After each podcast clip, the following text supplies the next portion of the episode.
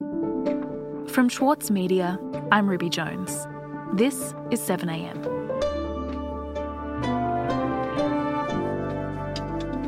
An aged care facility in New South Wales is the site of one of Australia's biggest clusters of COVID 19. Now, with 16 dead, the centre's owners have been threatened with sanctions and the loss of their licence.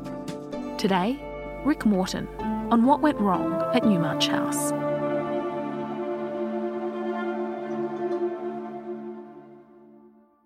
Rick, when did you first start looking into what was happening at Newmarch House?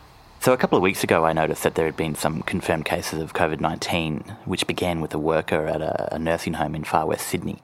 And immediately I felt uh, ill because, you know, I've covered aged care for six, seven years now. I knew what the state of that industry was like. I knew how ill prepared they were for such an outbreak. Rick Morton is a senior reporter for the Saturday paper when I saw this, the numbers start to tick up, I thought this is not good. We'd already had a, a flourish at uh, Dorothy Henderson House, another nursing home, in the weeks before, and that was thank- thankfully stamped out. But this one kept going. Mm-hmm.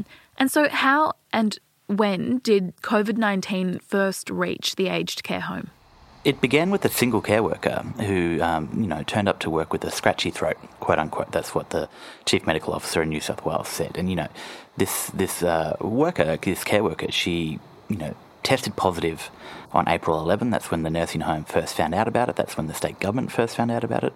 But that was, you know, six days after her last shift. So she'd worked consecutive shifts on April 1, April 2, 3, 4, 5th, and 6th um, that was essentially patient zero. So, after the, the first person to, to have COVID 19 was identified, what happened from, from there on? It spread fast. In, in fact, it spread very fast. Uh, a week later, almost exactly, on April 18, the first resident at Newmarch House, which is an Anglicare facility, uh, died uh, from the coronavirus. Um, and from then, it spiralled. This morning, the state chief health officer revealed the number of infections at the nursing home was on the rise. There was almost a death a day over the next two weeks.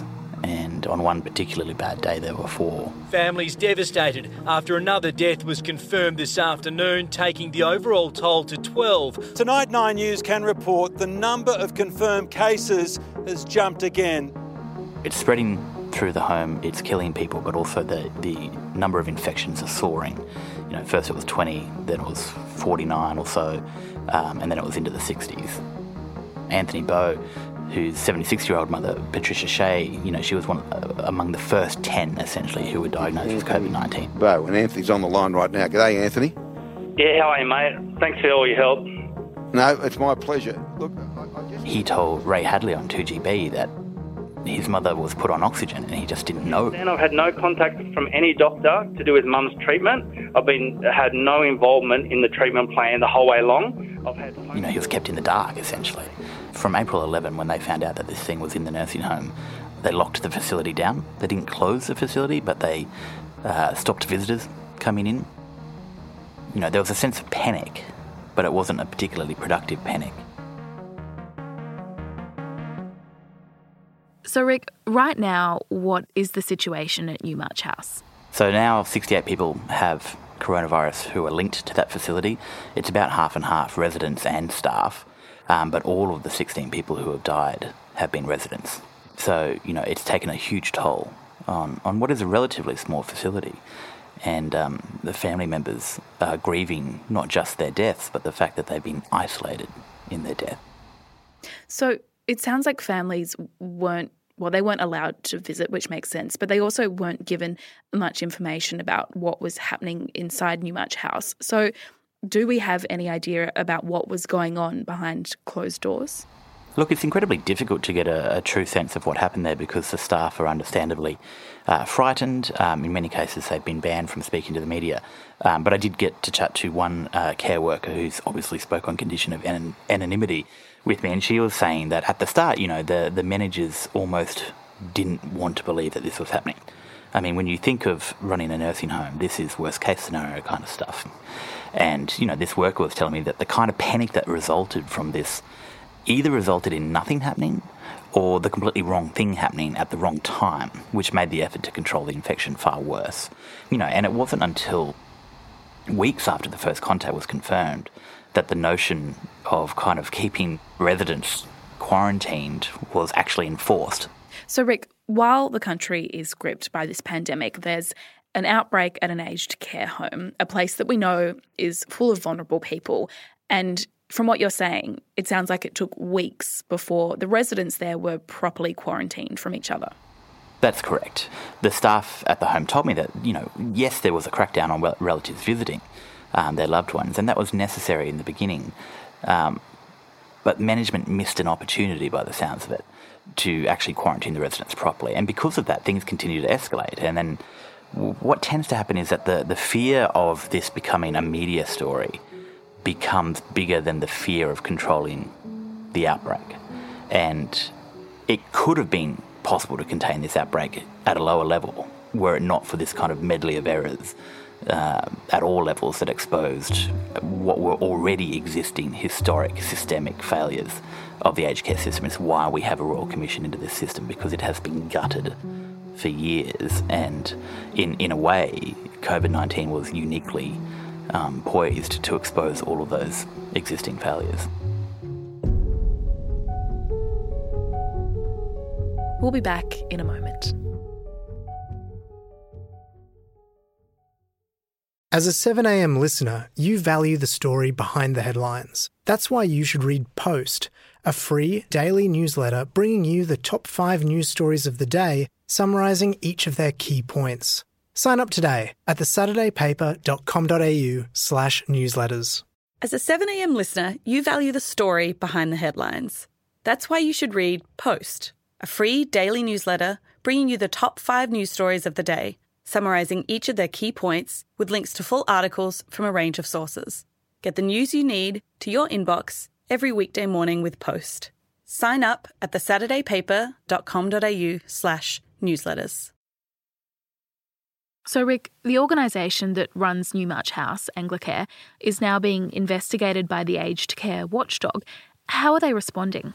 Yeah, so um, late on Wednesday last week, we actually had finally, um, after a series of escalating compliance notices, we had the aged care watchdog, uh, the Quality and Safety Commission, uh, basically threatened to revoke Anglicare's licence to operate a nursing home if they failed to respond to a litany of serious concerns notices on the 7th of May, uh, which is the Thursday, Anglicare uh, CEO Grant Millard put out a statement saying that they have accepted and appointed the uh, independent advisor um, to Newmarch House, which was recommended by the Aged Care Quality and Safety Commission. Um, for a period of three months, they're also not allowed to um, bring in any more residents, like new residents, which means um, there's a, a, freeze on Commonwealth funding for new placements, and there's a freeze on any potential new income for the aged care operator until they get this thing sorted out. So this advisor will play a key role now in making sure um, that they meet the standards um, which they should have been meeting from the very beginning. So, Rick, while these regulatory issues are being worked through, have family members of the residents who live in Newmarch House been able to get much information about what's going on? Yeah, I mean, they've certainly picked up um, their, their, game a bit in the last couple of weeks, but there were some 58 family members who were you know, invited to a, a meeting, a briefing basically, to ask questions about the response and to, uh, I guess, allay some of their fears about what was happening at the home. But they were, well, certainly some of them were labouring under the assumption that that meeting was going to be hosted by officials from Anglicare and from managers at Newmarch House. And it wasn't you know, Scott Lardner uh, wrote uh, to a bunch of the other family members on April 28 saying that he was incredibly surprised at the Zoom call that happened. He thought it was going to be with Anglicare officials. Instead, it was with an independent advocacy organisation. And, you know, no criticism of the advocacy organisation, but he, he basically said, I was a bit taken aback and, and shocked that we weren't getting direct answers to our questions from Anglicare. And, you know, it's not an ideal set of circumstances, but the least you can do, I suspect, in situations like this is to communicate as efficiently and effectively as you can with people who are concerned about what is happening. And if that doesn't happen, then you create more fear and more panic. And, Rick, what is the bigger problem here around our aged care sector's ability to cope when something like COVID 19 happens? I mean, they were already weak, right? The health system is so well equipped compared to residential aged care the union, the ANMF, did a survey of uh, 2,000 aged care workers, and they were asking about the response in the sector to COVID 19. And extraordinarily, you know, three quarters of those surveyed said there had been no increase in staff or hours at nursing homes since uh, the pandemic. Um, and 20%, one fifth, said that there had actually been cutbacks to hours and to staffing levels during a pandemic. Some of the, the respondents, uh, fewer than 30% of them, said that they thought they had access to appropriate personal protective equipment. You know, this is the stuff that frontline workers need to protect themselves from getting coronavirus. And less than a third thought they had access to the right stuff. Even before COVID 19, we knew that there were serious problems in our aged care sector. There have been investigations and exposes and even a royal commission. So, Rick, I'm wondering do you have much hope that reform is possible? It's an interesting question because I've been thinking about this in terms of the Royal Commission because I was always worried about what the government would do with the recommendations because the recommendations are going to cost billions of dollars to implement, right? Um, and before coronavirus, I just couldn't see them making the case. Whereas now we've had a $200 billion stimulus. It actually now, I think, becomes harder to argue that you can't make these um, reforms. You know, this is a sector that really needs it. This is not a flash sector. But it's almost like we as a people, I'm not saying governments, but we as a people didn't care enough because they were old. In fact, I heard people say that. It's like, well, they were probably going to die anyway. I heard people say that. And it's like this differential value in life. And it, it you know, I think that is kind of the the diagnosis for this sector over many years is that we just do not value the elderly in our society the way that we should, even if we think we do when it comes to the crunch, when it comes to intervening to save lives when somebody's very old. I think we fall down a bit on our reckoning. Like, I think we fall down on the calculus of that. And I think that is what we're seeing with these situations and with aged care as a whole and with the systemic issues over many years is that we didn't care enough. And people have always wondered why I wrote about it. Um, and I'm like, well, look, I'm 33 at the moment. I hope to be old one day. You know, that's that's the general goal. And I've known grandparents in nursing homes, and I've had friends with mothers and fathers in nursing homes who've had you know horrible conditions earlier on in life than they should have. And we will all grow old and probably have to rely on this system at some point. So there is not a single person in this country who shouldn't care about what happens, and yet somehow um, we don't.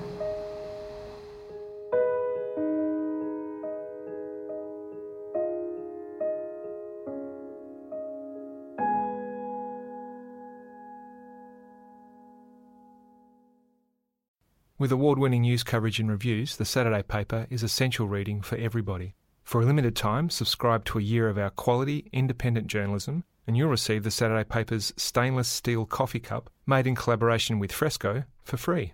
Subscribe from just $2.10 a week. Simply visit thesaturdaypaper.com.au forward slash offer. The Saturday Paper. No hot takes. Also in the news, state governments across the country have revealed plans to ease restrictions on social and economic activity after the National Cabinet signed off on a staged approach last Friday. In New South Wales, gatherings of up to 10 people will be permitted from Friday.